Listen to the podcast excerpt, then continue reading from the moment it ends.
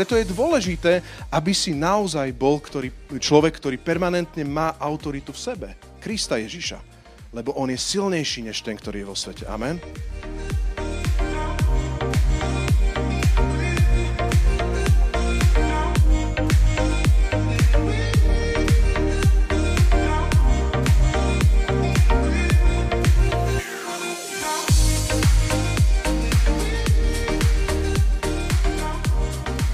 Preto som chcel povedať, že je strašným spôsobom dôležité, ako sa postavíš k tým veciam, ktoré ti Pán Boh dal.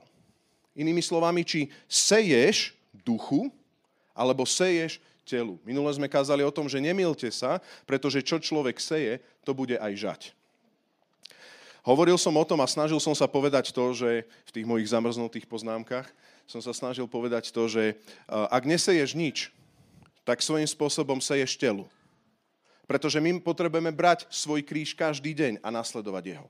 To znamená, že ty potrebuješ duchu aktívne siať. A potom nebudeš vykonávať skutky tela. Nedá sa to tak spraviť, že ty si povieš, že ja dneska sejem telu. Jednoducho prirodzene, keď nič so sebou nerobíš, tak tučneš, nie?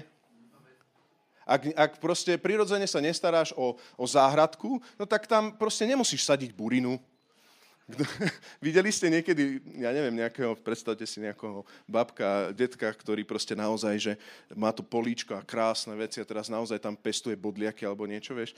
Proste nemusíš, burinu nemusíš siať. Stačí len nič nerobiť. Amen? Stačí len nezasiať rúžu, stačí len neokopávať, stačí len sa o svoj život nestarať a zrazu zistíš, že vo svojom živote je tam staré ja. A ty zrazu vidíš, ako keby vôbec ani Kristus v tebe nežil. Ja ti chcem povedať, nebuď z toho šokovaný, pod dneska siať. Duchu podsiať Božím veciam do svojho života. A o tom som kázal minule.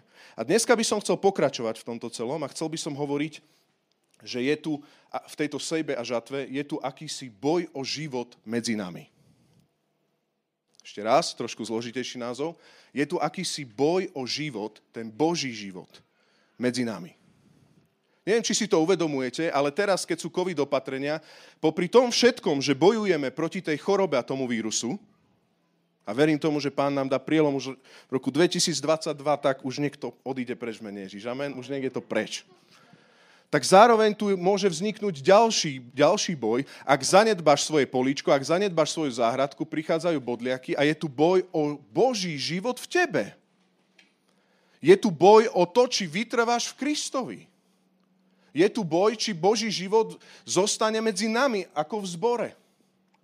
Keď som sa rozprával aj s inými služobníkmi a tak ďalej, viete o tom, že máme aj tie medzidenominačné pastorské raňajky alebo modlitby a tak ďalej, tak priatelia, každý zbor tomuto čelí. Pretože my máme tu reálnu hrozbu toho vírusu, máme tu reálne nástrahy, ktoré sú, bodka, nechcem riešiť tie názory, ktoré okolo toho máme, ale popri tom všetkom je tu reálny boj o našu vieru. Dneska sa bojuje o to, či zostaneš v pánovi. Pretože ak si prestal, ak si sa dal len do mrazáka, to neznamená, že si sa rozhodol ísť od pána preč. Existujú aj také momenty, kedy vedome odídeš od pána, ale to nie je normálne. Normálne je len to nič nerobiť, nechať záhradku tak a zrazu tam máš burinu, bodliak a môžeš sa kochať. A ja chcem dneska tak povedať medzi nami, že priatelia, zbystri pozornosť, zbystrime pozornosť. Toto posolstvo nie je o odsúdení, toto posolstvo je zbystri pozornosť. Treba niečo okopať, treba niečo zahnojiť v dobrom slova zmysle. Treba sa o niečo starať, treba niečo permanentne siať. Permanentne, lebo rasti môžu dojsť zásoby. Tak ako to vieme, že to bolo v Izraeli, že bolo najskôr, teda v Izraeli, v Egypte, že bolo najskôr sedem tučných kráv a potom bolo sedem chudobných kráv. A oni naozaj mohli volať, páne, daj nejakú ja neviem, že daj štyri, štyri chudé a jednu tučnú, takú zatúlanú medzi tie štyri chudé a potom piatu nejak, aby sme to prežili. Nie. Pán Boh už na začiatok povedal svoje, svojmu človeku, vieme o tom, že to bol Jozef a tak ďalej, ale chcem to hovoriť s e, slovníkom 21. storočia. Pán Boh nám niekedy už na začiatku zjaví, že počúvajte, možno nás nečakajú ťažké časy, ale ty sa potrebuješ pripraviť v tých dobrých časoch, aby si prežil aj na tie ťažšie časy. A v tomto ponímaní duchovnom ja verím tomu, že je dôležité, čo seješ permanentne. Ani nie je tak dôležité, aké veľké predsavzatia máš. Pretože krajšie manželstvo všetci chceme, ale čo dennodenne seješ? Pôjdeme do jedného vedľajšieho textu, do Jakuba, 2. kapitola. Nie je to náš hlavný kázňový text. A ja by som ešte predtým, než vhupnem do tejto témy, chcel urobiť takú, takú skúšku života. Či žijeme naozaj, priatelia. A skúsme tak odpovedať sami pred sebou. Dobre, že skúsme tak nemyslieť na svojho suseda. Ja, ja viem, že to pokušenie je vždy veľké, že to sa mňa netýka, to sa týka Fero, dobre, že počúva Fero. To je, to je pre Fera. Nie, že skúsme tak uh, na seba. A v Jakubovi 2. kapitole 15 sa píše o tom, to známe, nebudem celú kapitolu čítať, tam je to známe, že viera bez skutkov je mŕtva. A teraz poďme zistiť tú živú vieru. Či tá viera v nás žije. A vo verši 15, poďme od 15. verša, Jakub 2.15, tam sa píše. Ak brat alebo sestra sú bešiat a chýba im denný pokrm, čo im pomôže, ak niekto z vás, z koho? Z nás, povie. Choďte v pokoji, zohrejte sa a najedzte sa. No nedáte im to, čo potrebujú pre telo. Tak aj viera, ak sa nedokazuje skutkami, sama o sebe je mŕtva. Ale ak niekto povie, ty máš vieru, ja mám skutky. Počúvaj, ukáž mi svoju vieru bez skutkov a ja ti ukážem vieru zo svojich skutkov. A ja ti ukážem vieru zo svojich skutkov. A teraz je tá, tá otázka, pýtam sa ju aj sám seba. A priznám sa, že není to ani taká tuctová otázka pre rastíka, dobre? Ale že naozaj tak si to dajme takú pravdu. Potreby všetci vidíme. Sú tu ľudia, ktorí sú s potrebami a majú ťažkosti. A ty hovoríš, že máš vieru. Ale je dôležité, aby si skrze tie skutky ukázal, že tú vieru máš. A preto chcem sa spýtať, ak nejakým spôsobom žiješ len v katakombe alebo v mrazáku, potrebuješ dneska prekopať a potrebuješ oživiť. Aká tragédia je, a teraz to už posuniem ďalej, keď do církvy prídu ľudia s potrebami a my mu povieme, vieš čo, chod sa umyť. A my ho neumieme. Aká tragédia je, keď prídu ľudia, ktorí nepoznajú Ježiša Krista do zboru a my si povieme, že to ten špeciálny sa pomodli za toho neveriaceho. To ten špeciálny tomu môjmu kolegovi povie o Ježišovi. To ja nebudem. To ten špeciálny naplní tú potrebu. Niekto možno je hladný. To ten špeciál... Však niekto navarí, však v zbore nás je veľa. Niekto navarí. Rozumieš, toto je ten postoj srdca tej mŕtvej viery. Viera bez skutkov je mŕtva, alebo v tebe Kristus žije a ty úplne inak rozmýšľaš. A ten život sa nevypáril medzi nami. Priatelia, ja som presvedčený, že hrá sa dneska aj o tento Boží život v cirkvi. Hrá sa aj o túto bdelosť v cirkvi dneska. Či ako církev budeme naozaj pri tých všetkých potrebách, ktoré tento svet bude mať. Ak skončí zo dňa na deň pandémia, sme pripravení prijať mnohých stroskotaných, v depresii, skrachovaných, rozvedených, nepríjemných, smradlavých, chudobných, úspešných, skrachovaných, neviem akých ľudí,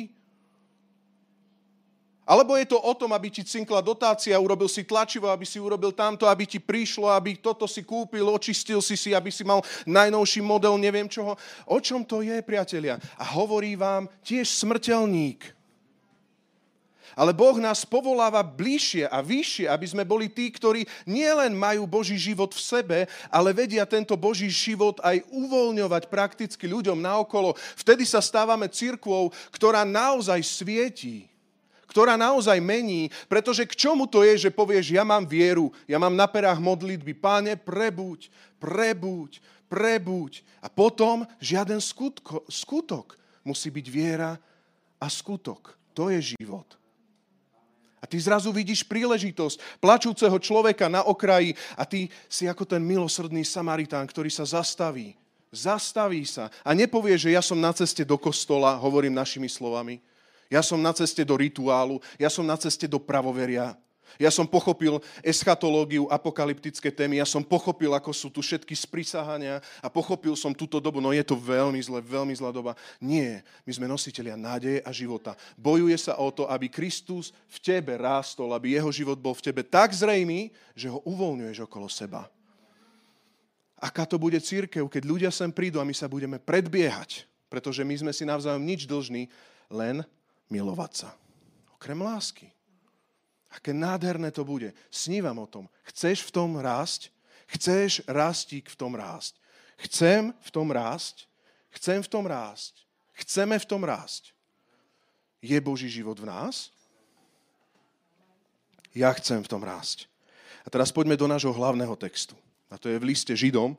A chcem tak možno povedať, že poprosím vás o takú trpezlivosť. Budeme mať dneska možno trošku viacej textov, ale budem vyťahovať iba verše k veci alebo k tej danej téme, ale vždy poviem tú paralelku, môžeš si to sám listovať, ak chceš pozerať trošku ten kontext a nebude sa ti niečo pozdávať, chcem ťa k tomu povzbudiť. Pozri si ten kontext sám, dobre?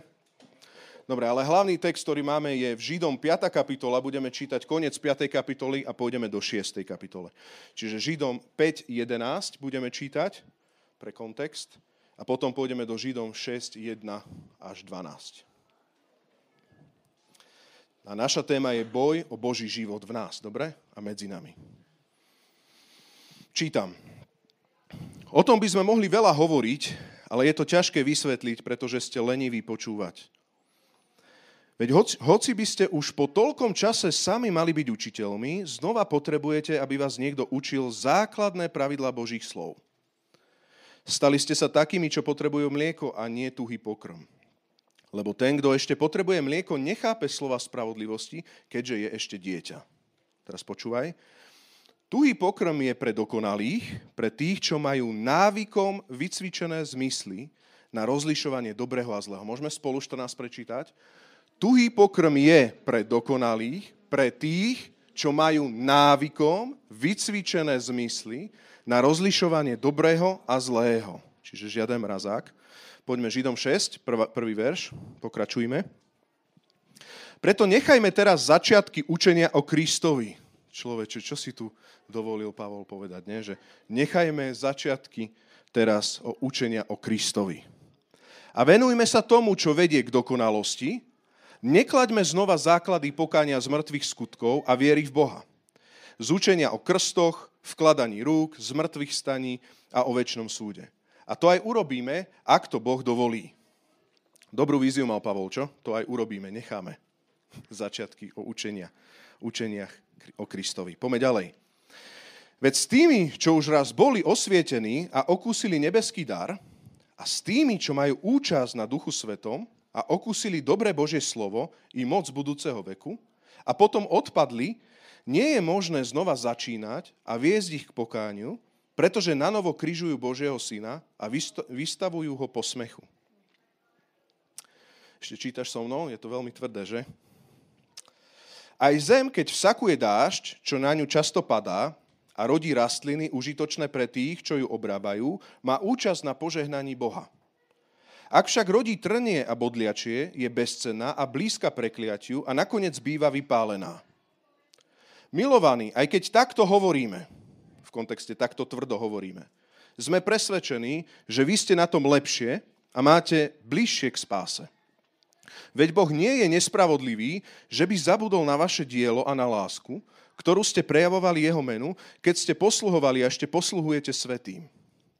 Túžime však, aby každý z vás prejavoval rovnakú horlivosť za plné rozvinutie nádeje až do konca, aby ste nezleniveli, ale aby ste napodobňovali tých, čo sú pre vieru a trpezlivosť dedičmi prislúbení.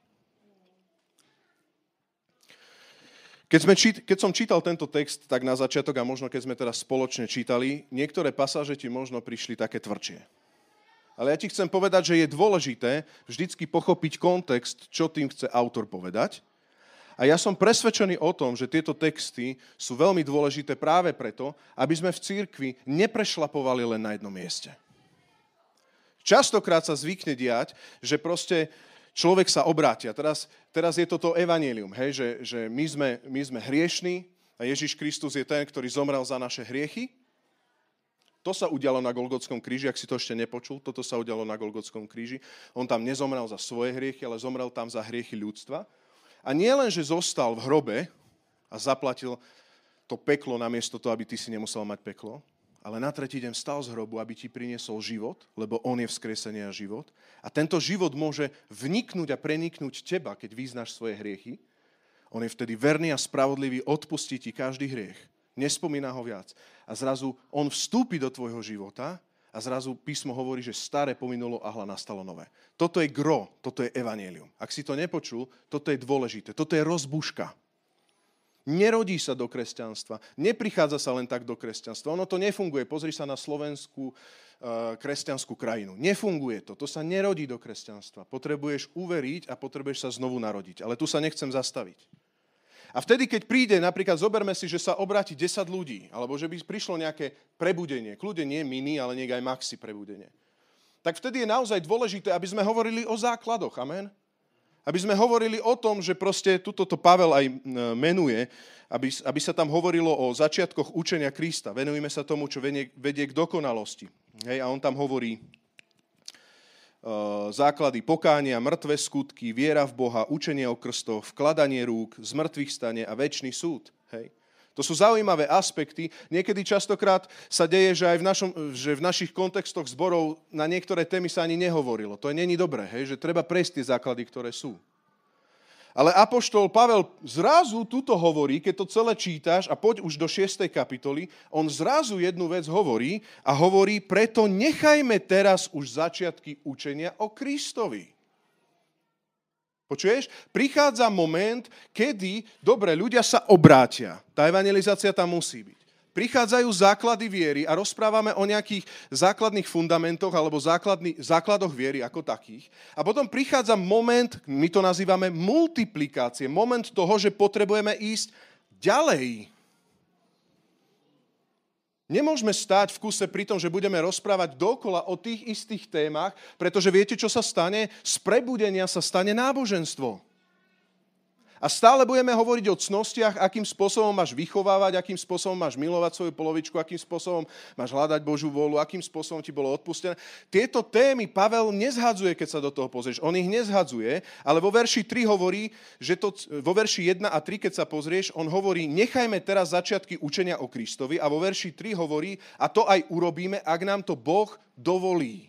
To znamená, že Pavel mal túžbu v srdci on túžil, páne, chcem o niečom hĺbšom hovoriť. Oni sú leniví počúvať, zase mlieko, už som z toho unavený. Je tu celý jeden zbor, ktorý dokola už mali byť všetci učiteľmi. Nie ja som ich mal učiť, už oni mali učiť ostatných.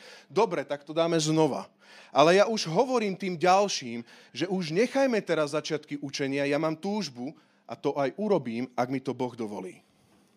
A preto aj tak, ako sa píše v kazateľovi, všetko má svoj čas. Ale ja ti chcem teraz povedať, ja viem, že to možno bolo trošku náročnejšie, ale chcem ti teraz povedať, Boh má pre teba niečo viac a ty potrebuješ niekedy pochopiť aj komplikovanejšie témy práve preto, aby si poznal viacej Boha. Ak máš medzery v základoch, tak nimi prejdi, tak si nimi stále prechádzaj, to je všetko v poriadku, ale to nie je všetko. Dokonca kontext, keď sa pozrieš v týchto veršoch, vidíš, že tam boli akísi odpadlickí kresťania, halo, normálne odpadlickí kresťania a oni, a on hovorí, že nechajme začiatky učenia o Kristovi, verš 4, veď s tými, čo už raz boli osvietení, verš 6, a potom odpadli, nie je možné znova začínať a hovoriť o pokáni. Inými slovami, tam vidíš akúsi skepsu. Prečo? A teraz dobre počúvaj. Pretože v tomto kontexte týchto kresťanov sa viete, čo dialo? Oni sa pozreli, či všetci, aj tí odpadlícky, či všetci sú v pánovi tak, ako som ja. A preto vyučovali zase základy. A zase základy.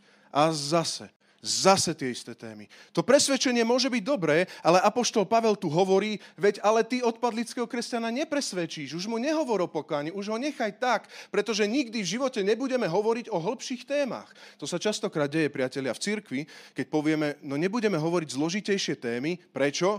Pretože tomu nepochopí odpadlík, alebo lebo, lebo jeho nebaví tá téma. Už si to počul niekedy v cirkvi?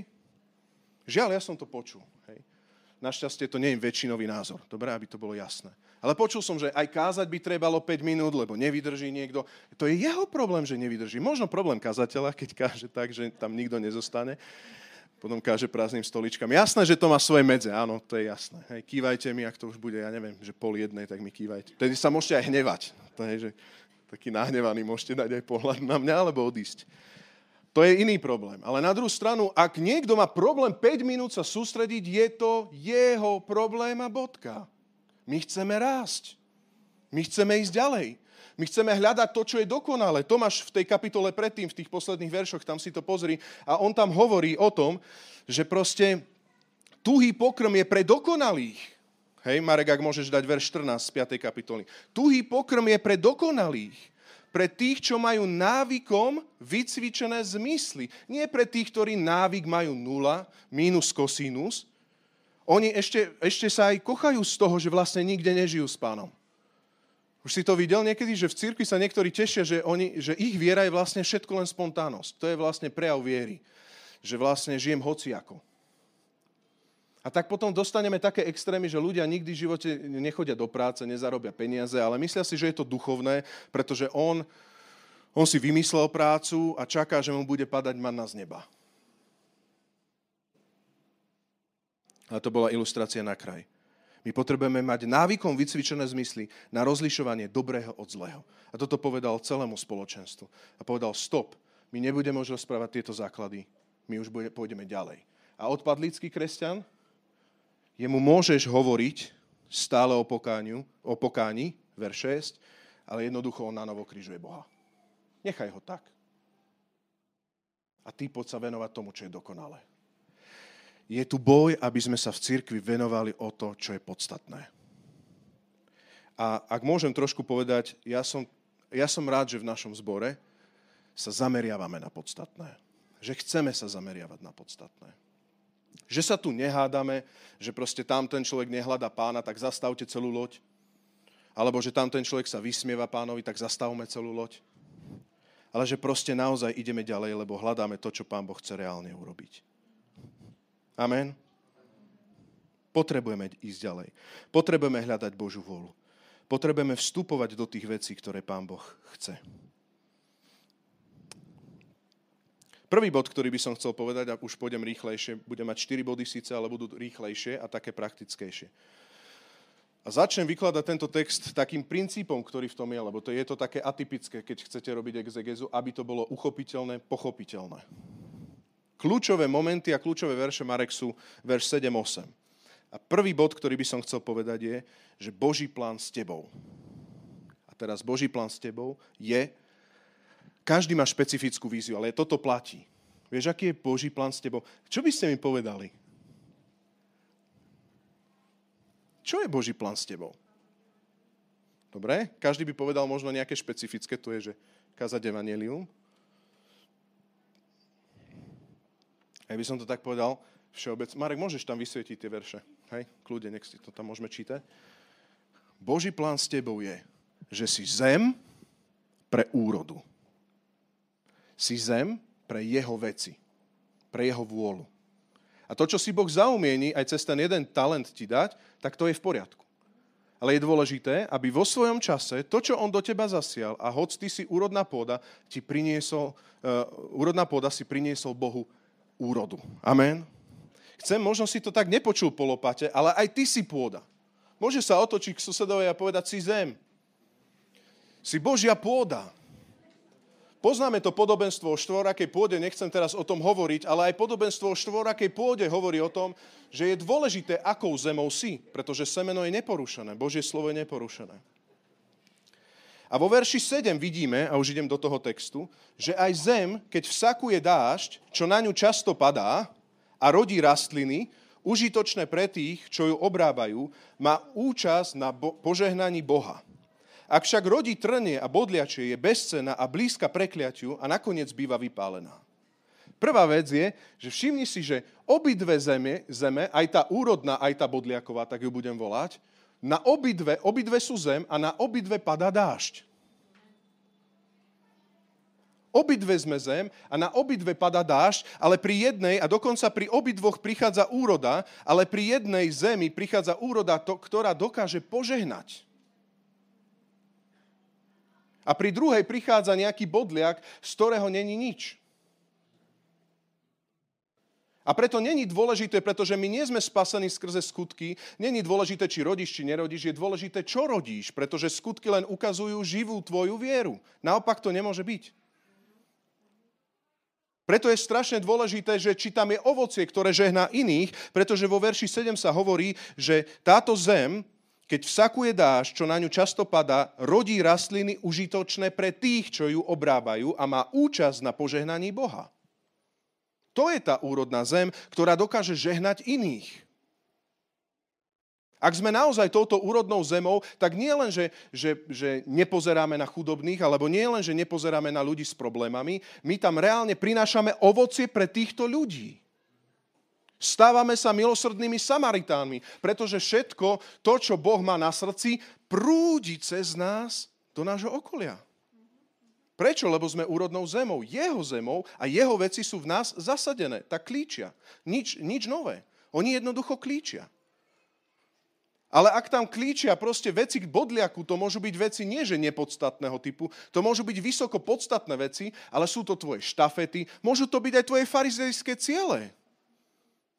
Nikoho to nepožehná, pretože to hlavne má žehnať teba, je to len pre teba, len obávam sa, že sa tam dostávame k tomu, ako keď hospodin preklial zem Adamovi a povedal, v pote tváre sa bude živiť a bude ti stále prinášať, skracujem, bodliaky. Proste bude neúrodná.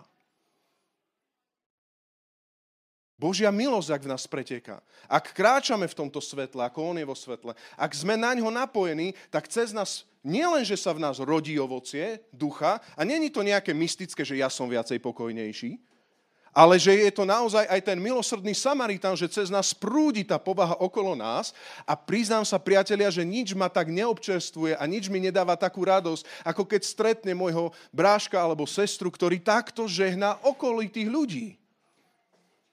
Medzi nami sedia takíto ľudia, ktorí žehnajú potajomky a nejde tu len o finančné veci, aj keď. Ale dokážu platiť cenu, dokážu dať čas do veci, dokážu sa zaprieť, dokážu ísť vyluxovať proste niekomu, ktorý, nejakému alkoholikovi, ktorý proste nedokáže sa sám o seba postarať. Ja som bol neskutočne pozbudený z vašich svedectiev, keď som normálne počul a nevymýšľam si, Boh je svedok, len nechcem uvádzať mena, je ich viacej, není to jeden špeciálny človek. Keď som počul, že, že máš zlomené srdce a robíš aj nejaký skutok niečoho, nejakého žehnania. Urobil si nákup, poupratoval si tomu alkoholikovi, skúšal si proste, ja neviem, nejaké liečenie, niekoho zaviesť, alebo si niekomu niečo spravil, niečo navyše. Jednoducho umil si nohy. A tak sa pýtam, že či tento život púzuje v nás. Pretože ak nepúzuje v nás, tak nakoniec zistíš, že ten bodliak je ešte aj voči tvojej žene. Voči tvojim rodičom. Že ešte aj tam si nárokuješ a hovoríš, vieš čo, ty si dvakrát upratovala, tak ja budem, nemôžem trikrát, ja musím dvakrát. Trošku hovorím ilustráciu. A že sa ešte tam dokážeme hádať, pretože sa nevieme obetovať ani pri najbližších. Ale Ježiš Kristus takto nefunguje, to je iný duch. To je, priatelia, telesné ovocie. To nie je Božie ovocie. A tak stále sme tu úrodnou pôdou, vieš, tam je zem a stále padá na, náš, na nás dážď. Ale jedni priniesú krásne ovocie pre tých, pre ktorých je určené to ovocie. A títo ľudia majú účasť na, Boží, na, na požehnaní Boha, vo verši 7. A potom tu máme ľudí, ktorí stále rodia bodliak. A stále to nejakým spôsobom nefunguje. A ja ti chcem povedať, prekop veci. Zmeň a začni siať inak. Naozaj začneš siať inak. Toto není o tvojom spasení, ale toto je o tom, že začneš prinášať Boží život okolo seba. Dneska sa o to hrá.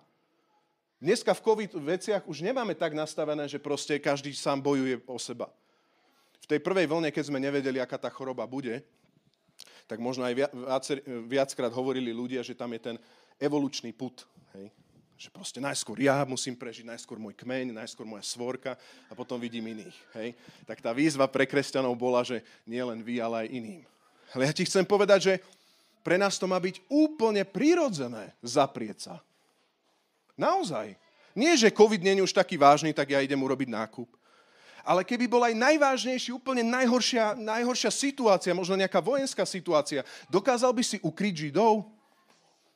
Pýtam sa. A ja, ja tiež nie som žid, tiež by som mohol mať svojím spôsobom uh, výhody z toho celého režimu. Nie? A možno by som nemal to jedno, ale mohol by som niečo vyskúšať, kšeftovať. Alebo si už iného ducha. Vieš, ak prinášaš Bohu ovocie, môže sa stať, že jeho nenávideli a budú aj teba nenávidieť. To ovocie je pre Boha. To je nebeská vec v tme. v hriechu. Môže byť zabité to ovocie. Môže byť posmiešnú, e, vysmievané to ovocie. Možno ti nikto nezatlieska, ale ja ti chcem povedať, že keď prídeš pred neho, tak ti povie dobrý a verný sluha, bol si verný nad malom, nad mnohým ťa ustanovím, nezabudol som ani na jedno slovo, ani na jednu modlitbu, ani na jedny veci, ani mola, ani hrdza, to nezožrali. A vieš, vieš komu to nezhrdza vie?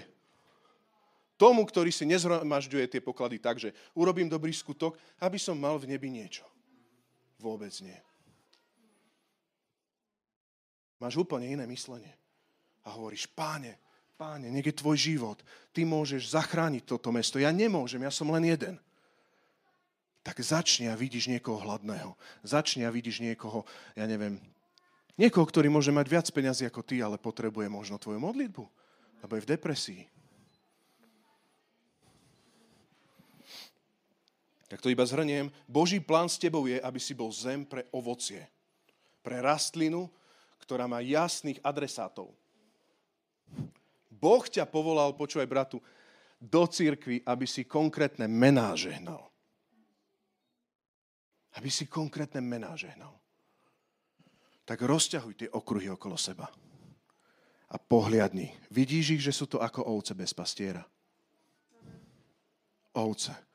Keby tu bol Ježiš, viete, čo by možno urobil? Možno by nám vybil poistku. Skončil by bohoslužbu a išiel by pozerať ľudí. Pozeral by. Sú ako ovce bez pastiera. A on by sa otočil na nás a potom by povedal, tak ja vás posielam.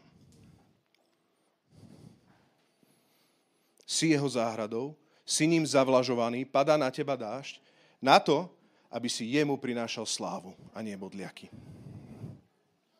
V Lukášovi 13, 6, 9, iba si tam odbehnem, je taký kračí, kračí verš, ale počúvaj to, čo tu Ježiš hovorí a hovorí, povedal podobenstvo. Istý človek mal na vinici zasadený figovník. Keď prišiel hľadať na ňom ovocie, nič nenašiel. Preto povedal vinohradníkovi, pozri, už tri roky chodím hľadať na tomto figovníku ovocie, no nič nenachádzam, vytni ho. Na čo zbytočne vyčerpáva zem? On mu odpovedal, páne, nechaj ho ešte tento rok okopem ho a pohnojím, možno na budúce prinesie ovocie, ak nie, vytneš ho. My vieme o tom, že ten vinohradník symbolizuje Ježiša Krista, ktorý sa ešte prihovára, ale všimni si, že o čo v tom celom ide vo verši 9. Celé ide, že aby si priniesol ovocie. O to sa aj dnes hrá. Nie, aby si prišiel do zboru len, to je naozaj druhotriedna vec. Je to dôležitá vec. Niekto nemá ani túto cnosť vyriešenú. Dobre? Nechcem to hneď zhodiť. Dobre? Je to dôležité. Ale není to o účasti. Je to o ovoci.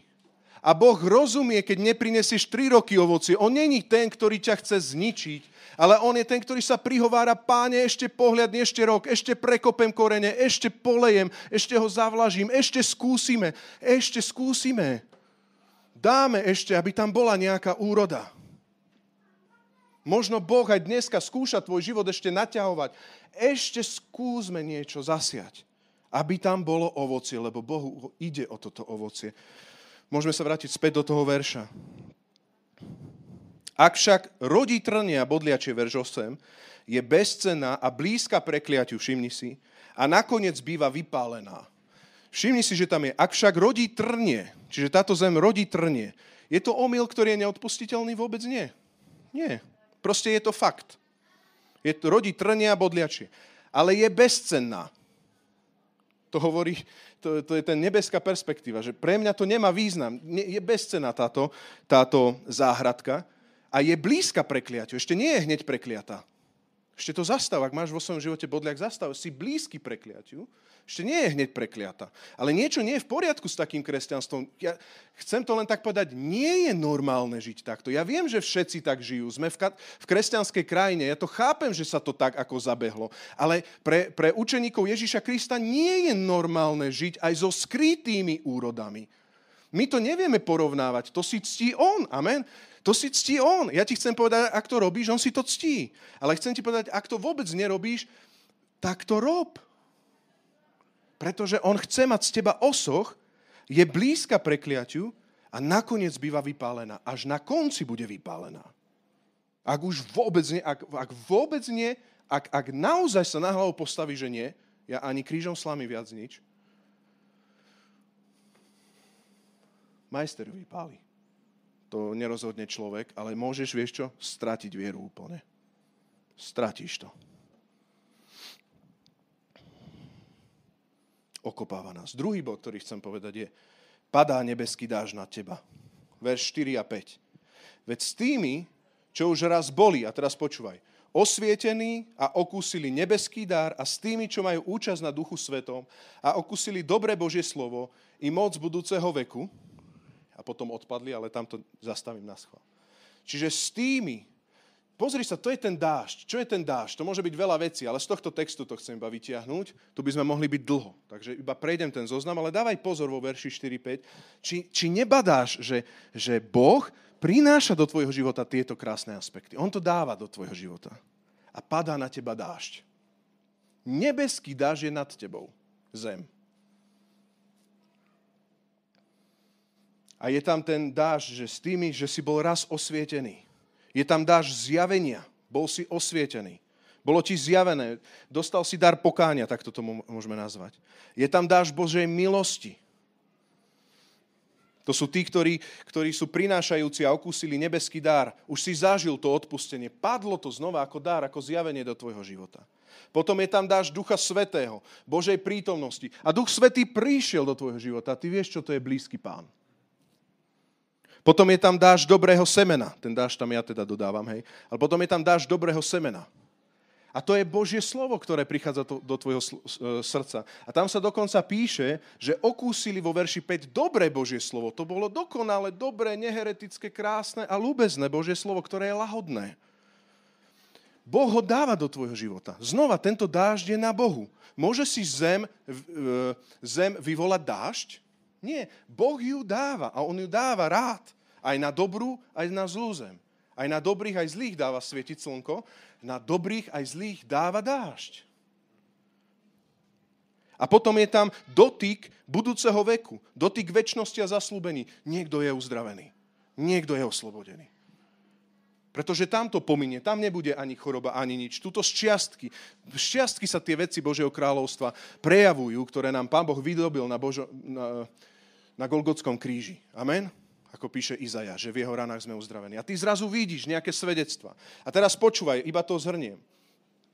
Je to ako rozsievač, ktorý rozsieva do štvorakej pôdy a rozsieva. A padá, a teraz padá zjavenie, padá milosť a on ti odpustil a on ti zase zjavil hriech a on ti dáva prítomnosť a on ti dáva svedectva, že ty si tam v tej komorke nie sám a on ti dáva Božie slovo. Čerstvé, dobré, lahodné, občerstvujúce a on zase ti dá dotyk väčšnosti, dá zázrak, dá vypočutú modlitbu. Možno tvoje deti sa obrátia, možno tvoji rodičia, možno ja neviem, čo sa stane. Možno nájdeš prácu a zrazu prídu nejaké momenty do tvojho života. Padá dážď. Na všetkých. V cirkvi padá dážď. Máme nádherné zaslúbenia. Občerstvujúce a platné. Žiteľné a zjavené. Amen. Kocháš sa v tých zaslúbeniach. Občerstvujúci dážď. Kocháš sa v tých zaslúbeniach. Ale ja ti chcem povedať, to nie je všetko.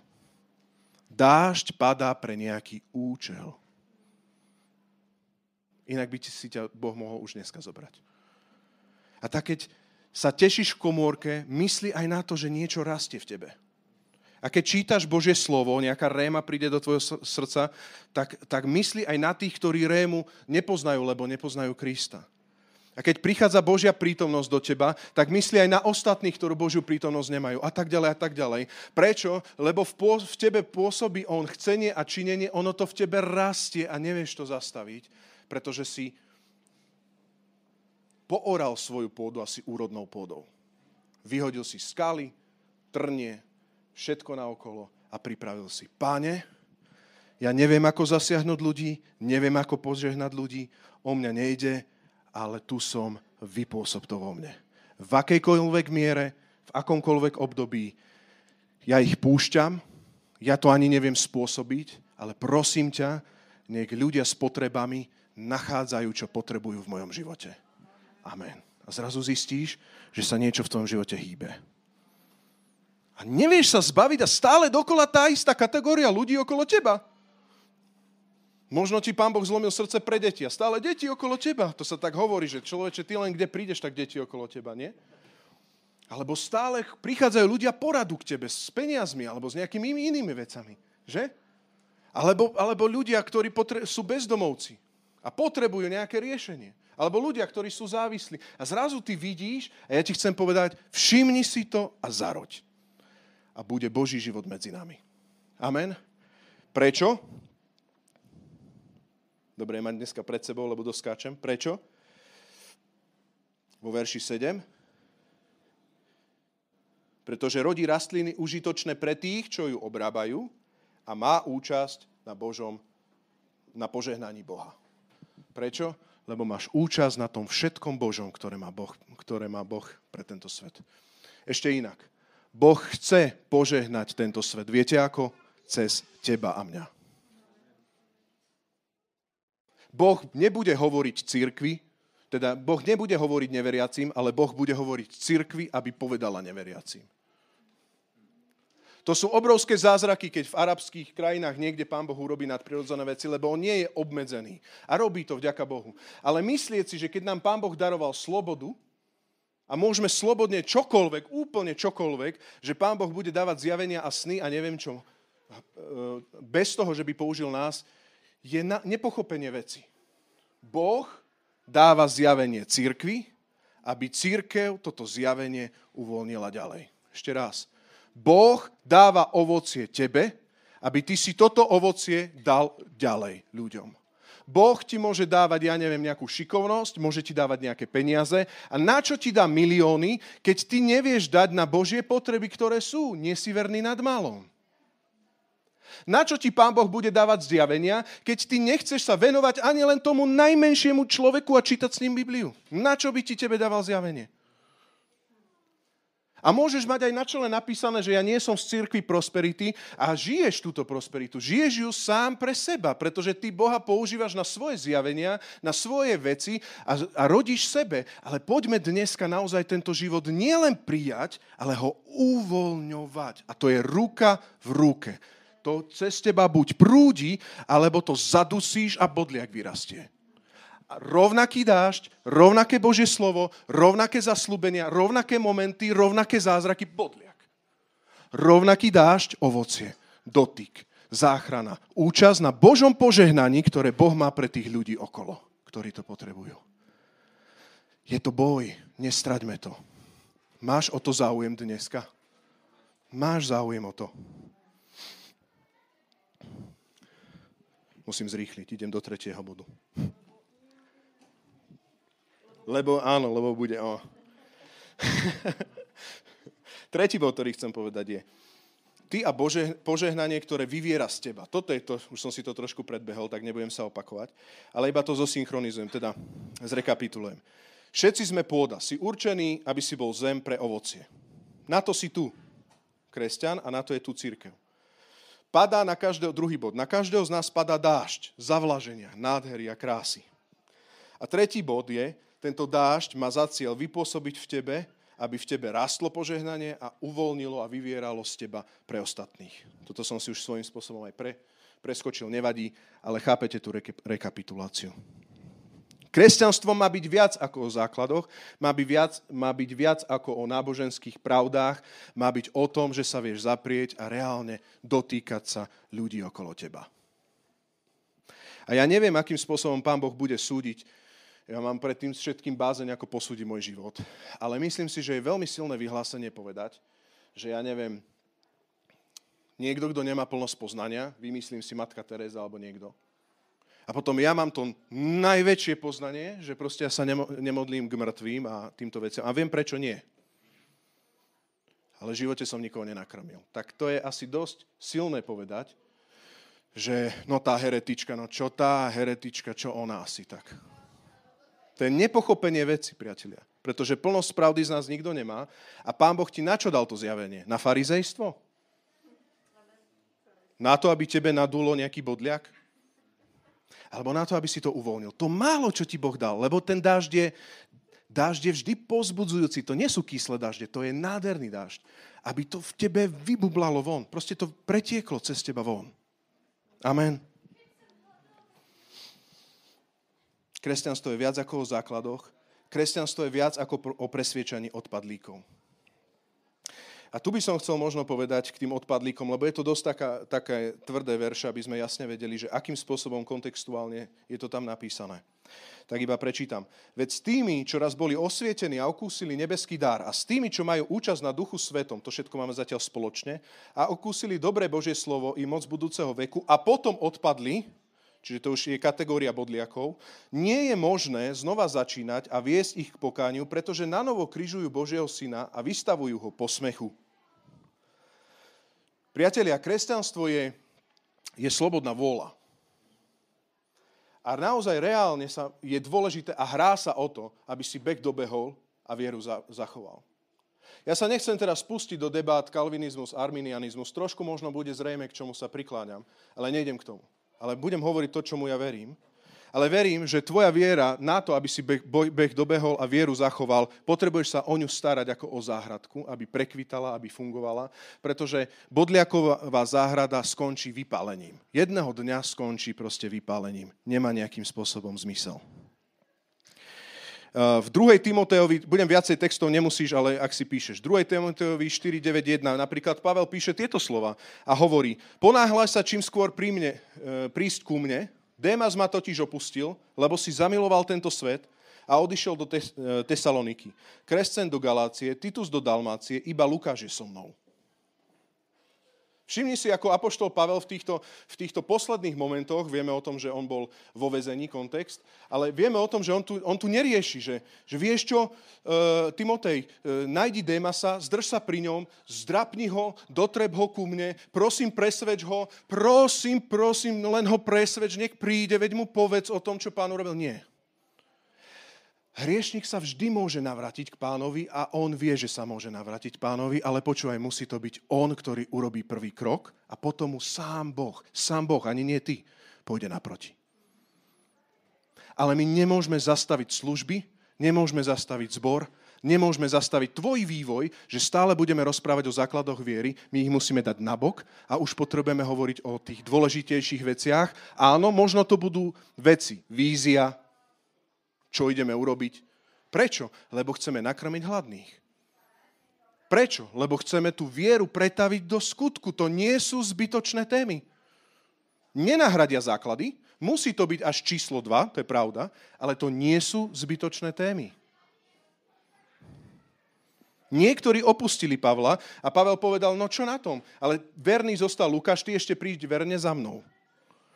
Ďalšiu vec, ktorú vidíme v tom celom, že je možné odpadnúť. Však sám Ježiš povedal, a teraz počuje to podobenstvo v Matúšovi 12 a povedal, keď nečistý duch vyjde z človeka, blúdi po vyschnutých miestach, hľadá odpočinok, ale ho nenachádza. Vtedy si povie, vrátim sa do svojho domu, odkiaľ som vyšiel. Keď tam príde, nájde ho prázdny, vyzametaný a vyzdobený. Vtedy odíde a vezme si ho so sebou, e, vezme so, sebou, vezme so sebou sedem iných duchov, horších ako je on, vojdu dnu a osadia sa tam. Teraz počúvaj. A stav toho človeka býva na konci horší ako na začiatku. Tak bude aj s týmto zlým pokolením. Čo tu Ježiš Kristus chcel povedať? Ježiš nemusel robiť si propagandu. On odmietol satana, on mu ponúkol všetky kráľovstva a neboj sa, Ježiš bol úplne v pohode. On nehľadal kariéru. On mal identitu úplne jasnú. Čiže on nestrašil ľudí preto, aby ich niekde dotiahol, aby ich niekde zmanipuloval, aby ich niekde dotlačil. Ale prečo to Ježiš Kristus povedal? Iba ak by to bola krutá realita. Pretože Ježiš prišiel zjaviť pravdu. Ja som cesta, pravda i život.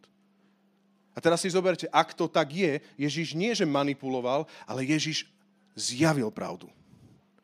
A on tu hovorí jednu dôležitú vec. A hovorí, ak sa obrátiš, ak Pán Boh urobí zázrak oslobodenia, a napríklad si oslobodený od démonov, je to jasné, v mene Ježiša Krista je to možné. Potrebuješ dať tam pánstvo Bohu. Pretože je štandardné, že sa bude chcieť vrátiť tvoje staré ja. Bodliak sa bude chcieť vrátiť.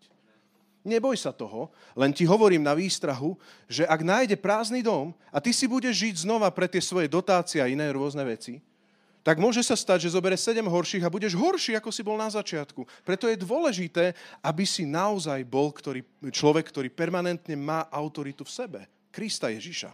lebo on je silnejší než ten, ktorý je vo svete. Amen? On je v nás a v nás je silnejší než ten, ktorý je vo svete. Takže Ježiš tu nestraší, on tu zjavuje pravdu. Je možné odpadnúť? Z toho, čo Ježiš povedal. Ja rozumiem, že áno. Potom sú ďalšie veci, že odpadlicky môže byť ten, ktorý popiera, hej, že v 2. Petra 2, 20, 22 sa píše. Ak sa totiž tí, čo unikli poškvrnám sveta a tým, čo poznali nášho pána spasiteľa Ježiša Krista, znova s nimi zapletú a podlahnú im, čiže hovorí kresťanom sa, znova zapletú s falošnými, je kontext, učiteľmi, a podlahnú im, ich konečné položenie bude horšie ako začiatok. Bolo by pre nich lepšie, keby neboli poznali cestu spravodlivosti, ako keď sa potom, ako ju poznali, odvrátili od svetého príkazu, ktoré dostali. Splnilo sa na nich pravdivé príslovie, pes sa k tomu vrátil, čo vyvrátil, a umité prasa sa vála v blate zasa. 2. Petra 2, 20, 22. Znova, nechcem sa tam zastaviť, ale ja ti chcem povedať, je boj o tvoj život, je boj o tvoju vieru. Je to vážna vec. O týchto textoch sa málo káže a rozumiem, že sa málo káže. Aj my nebudeme o nich v kuse kázať, ale musíme si to povedať naozaj priamo. Dnes sa hrá, aby nie, že ty proste si bol dobrý štýlový kresťan. Dnes sa môže hrať aj o to, či Boží život bude v tebe prežívať a či cez teba bude plynúť ďalej. Či zostaneš v pánovi, keď to tak poviem polopate. Preto sa nezahrávaj ani s falošným učením. Bolo by ti lepšie potom, keby si nepoznal pravdu. Lebo sa vrátiš ako pes k tomu, čo si vyvrátil. Znova, kontrolujme sa každý sám a nie svojho suseda. Tak chce Biblia strašiť, alebo nám zjavuje pravdu? A mohol by som ďalej pokračovať. Vo Filipským 3 hovorí, Bratia, spoločne ma napodobňujte, všimajte si tých, čo žijú tak, ako máte, lebo mnohí, o ktorých som vám často hovoril a teraz s plačom hovorím, žijú ako nepriatelia Kristovho kríža. Ako nepriatelia? Dali sa na okultizmus? Vôbec nie. Ich koniec je záhuba, ich bohom je brucho. Slávou hamba, lebo myslia, myslia iba na to, čo je pozemské. A tak ďalej. Bázeň, niekto pôsobí v nás bázeň a nie odsudenie. Ešte je čas, sme tu. A viete čo? Vrátim sa späť už, Marek, do listu Židom. Viete čo, verš 9. Viete čo e, Pavel hovorí? Verš 9. Milovaní, aj keď takto hovoríme, takto tvrdo, ak hovoríme, sme presvedčení, že vy ste na tom lepšie a máte bližšie k spáse. Dneska vy, ktorí hľadáte pána, my, ktorí hľadáme pána, milovaní, takto to je. Sme na tom lepšie, ale počúvaj, vyhraj to až do konca beh dobehni, vieru zachovaj a sej Božím veciam. Dážď, že sa ťa pán chvíľu dotkol, ešte nie je to. Ak je tam bodliak, je čas nechať sa okopať alebo prekopať Ježišom Kristom svoje korene. Amen.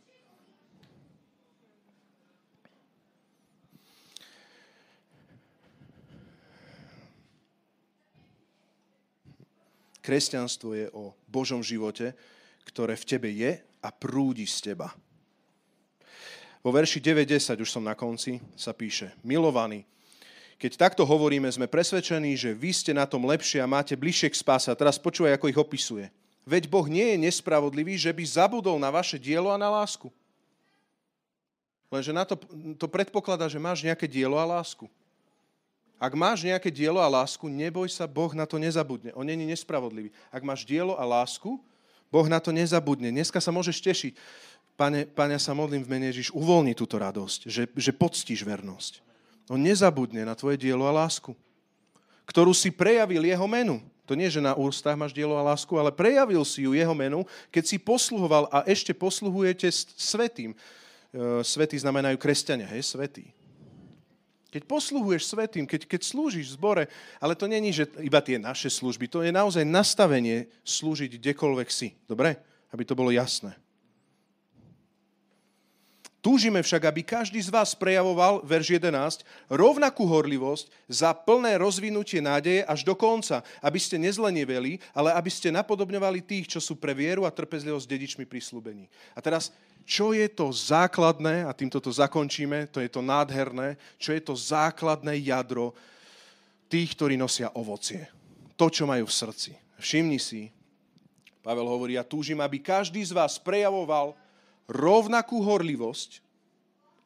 To je horlivosť, tá túžba za plné rozvinutie nádeje. To není hociaká horlivosť. Aj Šavol Starzo mal horlivosť a bolo to zlé. Ale máš tam tú túžbu, aby sa tá Božia nádej, to Božie evanielium, to, čo Boh môže urobiť v Banskej Bystrici, naplno rozvinulo aby sa naplno v Bystrici, alebo vo zvolení, alebo inde, naplno v mojej rodine, alebo v mojom okolí, chceš, aby sa Božie veci naplno rozvinuli?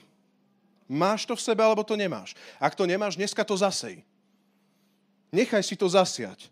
Ale ja ti chcem povedať, túž, je normálne, ak kresťan túži potom, aby Boh sa prejavoval. Inými slovami, nie je normálne, ak nečakáme a netúžime a nechceme, aby Boh urobil viac. To by znamenalo, že si myslíš, že teraz, ako sme v tomto rozpoložení, Pán Boh úplne žehná celú Bystricu. Z čiastky ju žehná. Ale akože veríme, že toto požehnanie On chce rozvíjať, tak chce rozvíjať aj nás a chce dať rast aj nám. Amen. Preto ten, ktorý bol verný nad piatimi talentami, dostal aj ten jeden zanedbaný talent. Navyše k tomu Prečo mu Boh dal navyše ďalší talent? Pretože Boh tak veľmi chce uvoľniť požehnanie do Banskej Bystrice. Tak veľmi chce uvoľniť požehnanie do tvojho okolia. Veď preto ti ho dáva. A tí, čo ho uvoľňujú, viete, čo sa stane? Tí, ktorí ho uvoľňujú, rastú. Oni rastú. A preto povedal Ježiš, ak chce byť niekto medzi vami najväčší, to znamená, všetci to vidia, že je najväčší, bude najväčší služobník. Bude úplne dole. A tí, ktorí chcú mať viditeľné výsledky modlitieb, to sú ľudia komórok. To, čo hovoríte v tichu, ohlasujú zo striech. Budú ohlasovať zo striech. Tie prielomy budú zrazu viditeľné. To nemôžeš poprieť. Niektorí ľudia falšujú, hej, dobre, tie veci, ale ja ti chcem povedať teraz, ak chceš Božie výsledky, je to táto cesta. Máš túžbu za plné rozvinutie nádeje. Páne, rozvini tu Božie dielo. Páne, ja sa modlím, vyšli nových služobníkov. Aj na plný úvezok ich vyšli. A zrazu rozmýšľaš a vnímaš, dobre, tak ja, ja nie som povolaný, ale tak dobre, pán Boh mi dal napríklad nejaké financie, môžem požehnať. A zrazu si všimni, všimni keď napríklad použijem ilustráciu desiatku, zrazu není diskusia, platí, neplatí, musím, nemusím. A zrazu je diskusia, mám srdce pre rozvinutie Božieho diela.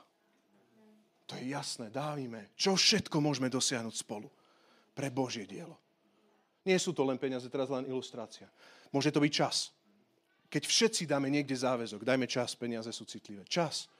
Dáme niekde záväzok. Čo všetko dosiahneme, keď budeme spolu na jednom mieste hľadať. Však Pán Boh také zaslúbenia dal, nie? A dážď pada a hovorí, že ak tvoj ľud sa pokorí, odvráti od zlých ciest a tak ďalej, a tak ďalej, vypočujem, uzdravím zem a tak ďalej, spolu. Tak, tak buď človek vkladu. Prečo? Prečo? Lebo Rásťo si robí dochádzku? Nie. Preto, lebo chcem, aby vypukol život Božej úrody. Nech tu je Boží život. Tak ja sa vkladám, ja sa dávam ti, páne, na ten obetný oltár. Nech padne oheň z neba. A ver tomu, že tak ako Eliášovi na Karmeli, padne to. Padne to celé. Amen. On sa prizná. Prečo? Lebo on to chce dať, to požehnanie. A ver tomu je jednoduchá ilustrácia. Ver tomu, že komu by si ty dal, prosím ťa, vlastníš miliardy, a chceš ich uvoľniť medzi chudobných. Dokonalá ilustrácia. A teraz to zveríš niekomu, kto nevie dať ani svojej žene na to, aby mohla, ja neviem, mať kvetinku, alebo opačne, hej, že žena ne, nedo, ne, drží nakrátko muža a nemôže si kúpiť niečo, čo nedáva zmysel a tak ďalej. Proste nedá. Nie. Nie, ani lakomci. A zrazu pochopíš, že ani lakomci nie sú dedičmi Božieho kráľovstva. Nie kvôli tomu, že zo skutkov sme spasení, ale kvôli tomu ukazovateľu. To není princíp Božieho kráľovstva. Ak si lakomec, tam sa neuvoľňuje nič. Tam sa nič neuvoľní. Proste nemôže to prúdiť. Dal by si to takým ľuďom? A zrazu sa pozrieš a povieš, Vilo, a ty prečo takto rastieš? Počúvaj, a, a zvykneme prísť a povedať, že Povedz mi know-how, ako? Viete, čo mi povie Vilo? Modlí sa. Tak viete, čo spravím? Prídem do komorky a modlím sa. Pane, daj peniaze. Daj ich, prosím, tak ako Vilovi. A viete, v čom je problém? Problém je, že to není v tých modlitbách, ale problém je to v tom, že Vilo dostane, dá. Púšťa chlieb. Dá, slúži a takisto aj čas. Je všade. Ako je možné, že tak káže, že máš také zjavenia? Proste modlí sa stále. Stále dáva do toho čas. A pán dá presne tie zdroje aj tých napríklad kázni a zjavení tým ľuďom, ktorí ten život púšťajú ďalej. Amen. Tak aké máš srdce vo svojom, vo svojom vnútri, alebo vo svojom živote? Tri výzvy na koniec, takže už to vymenujem. Už som veľakrát povedal koniec, takže, ale už, už je vážna, vážna tvár. Dobre. Takže prvá vec je, zúrodni sa. Ako sa dneska môžeš zúrodniť? Riešenie. Ako sa môžem zúrodniť? Prvá vec je, buď horlivý pre Božie. Verš 11. Buď horlivý pre Božie. Vytrvalo. Vytrvalo prejavuj horlivosť. Kde sa táto horlivosť prejavuje? Vo verši 11. V posluhovaní, alebo v službe. Slovo posluhovanie starodávne. V službe svetým, kresťanom. To, že slúžiš. Ak neslúžiš, tak ešte neposluhuješ svetým. Vyjadri svoju lásku. Vyjadri to proste dneska. Rozhorli sa preto. Druhá vec. Nezlenivej. A vytrvalo ži pre vieru v skutku. Tam je, dokonca Pavel tam hovorí, aby proste napodobňovali tých, ktorí takto žijú. A tretia vec je, že keď toto budeš jednoznačne robiť, tak beh dobehneš, vieru zachováš, verš 12, a vierou a trpezlivosťou budeš dedičom Božích prísľubení.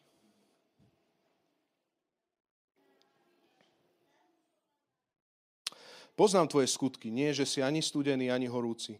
Kež by si bol studený alebo horúci. Takže si vlážný, ani horúci, ani studený. Vyplujem ťa zo svojich úst. Veď hovoríš, som bohatý. Vidíš, ten vlážny čo hovorí? Ja som bohatý, zbohatol som, nič nepotrebujem a nevieš, že si biedný a úbohý, chudobný, slepý a nahý. Radím ti, aby si si odo mňa kúpil zlato prepálené ohňom a tak zbohatol i biele rúcho a tak sa zaodel a nebolo vidieť hambu tvojej nahoty a más na pomazanie očí, aby si videl. Ja všetkých, ktorých milujem, napomínam a prísne vychovávam. Buď teda horlivý a kajaj sa. Tá výzva tam není buď teda studený, buď teda horlivý a kajaj sa. To slovo kajaj sa je prakticky záchytný bod. Pre mňa osobne je to nádej, keď som vlažný. Poďme teraz, ak môžem poprosiť Vila, že môže brnkať. Poďme teraz sa tak zastaviť. A nechať sa preorať ním. Možno si nerodil ovocie možno, to, možno si takto nezmýšľal a nehorlil si po Božích veciach, aby, aby sa zjavovali Božie veci. Možno si príliš horlil po to, aby sa to zjavovalo u teba. Možno si aj žil kresťanstvo tak a chodil si do zboru preto, aby si ťa niekto všimol. Zastav to. Zastav to dneska. Bojuje sa o tvoj život, aby si vytrval. Aby si nebol ako Démas, aby si nebol ako tí, ktorí odišli, ale aby si bol ten, ktorý vytrval. Kresťanstvo je viac ako kresťanské základy. Naozaj. Viac ako kresťanské základy poďme naozaj byť tí, ktorí majú návykom, tuhý pokrm je pre tých dokonalých, pre tých, čo majú návykom vycvičené zmysly na rozlišovanie dobrého a zlého. Bude to chcieť aj zaprieť. Budeš tam dávať nejaký návyk. Ale bude tam tuhý pokrm v tebe. Priatelia, keď som si pripravoval túto kázeň, tak som sa modlil, páne, že je to aj také slovo tvrdé, ale preto som do toho slova šiel, pretože ja naozaj verím tomu, že Pán Boh nás chce naozaj dať na nový, novú úroveň ovocia, ktoré máme prinášať. Aby sme mali väčší záber. Aby to nebol záber len pri pár služobníkoch. Ja verím, že každý jeden z nás, ako vás vidím, každý jeden z vás, môžete mať záber. Nejaký. Jedno, troj, päť talentový, akýkoľvek, ale záber a teraz nie preto, aby ste boli spasení, ale ako spasený záber. Ako ľudia s poznaním, ako ľudia so čerstvým dažďom, že tie zjavenia vám padli a vy to len uvoľňujete. Môžeme povstať a ja by som bol rád, keby sme sa tak mohli modliť za to, aby ten dážď Božieho slova, Božej prítomnosti, Božej väčšnosti padal na tvoj život tak, že ho budeš uvoľňovať okolo seba Modli sa za to, aby si vedel uvoľniť tie nádherné chvíle s pánom, ktoré si zažil, ktoré zažívaš. Jednoducho, aby si to uvoľnil. Iba za to sa modli. Aby si vedel uvoľňovať to kresťanstvo. Aby si ho nežil iba, iba pre seba, že ten bodliak vyjde, ale aby to bolo ovocie určené pre tých, ktorí ho obrábajú. Nech je to určené pre tých, pre ktorých to má. Nech sa uvoľní multiplikácia. Dajme teraz takých 30 sekúnd ešte. A modli sa, modli sa. Možno tam máš aj konkrétne svedectvo, za ktoré sa môžeš modliť, aby sa uvoľnilo.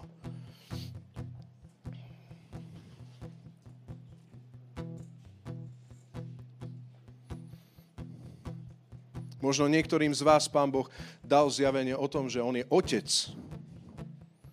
Ja ti chcem povedať, že toto zjavenie môžeš uvoľniť ďalej. Možno Pán Boh dal niektorým z vás zjavenie, ako žiť v slobode od sexuálnych vecí. Ja ti chcem povedať, že toto zjavenie slobody môžeš dávať ďalej.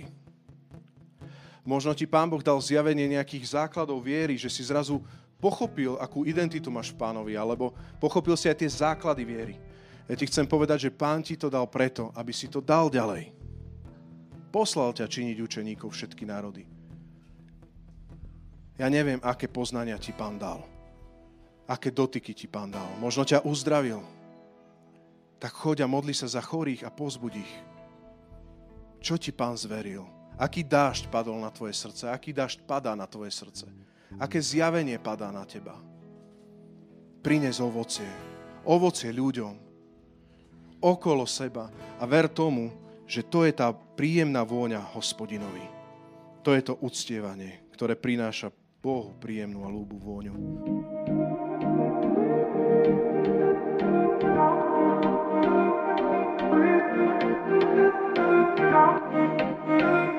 Thank.